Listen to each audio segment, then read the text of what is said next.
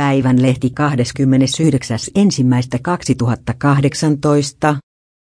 Lainausmerkki hirmuvalta Suomessa. Kiihkomielistä murhaamista ja tuhoamista lainausmerkki. Kaukaisen maan dramaattiset käänteet herättivät kummastusta. HS kävi läpi ulkomaisten lehtien jutut sisällissodasta.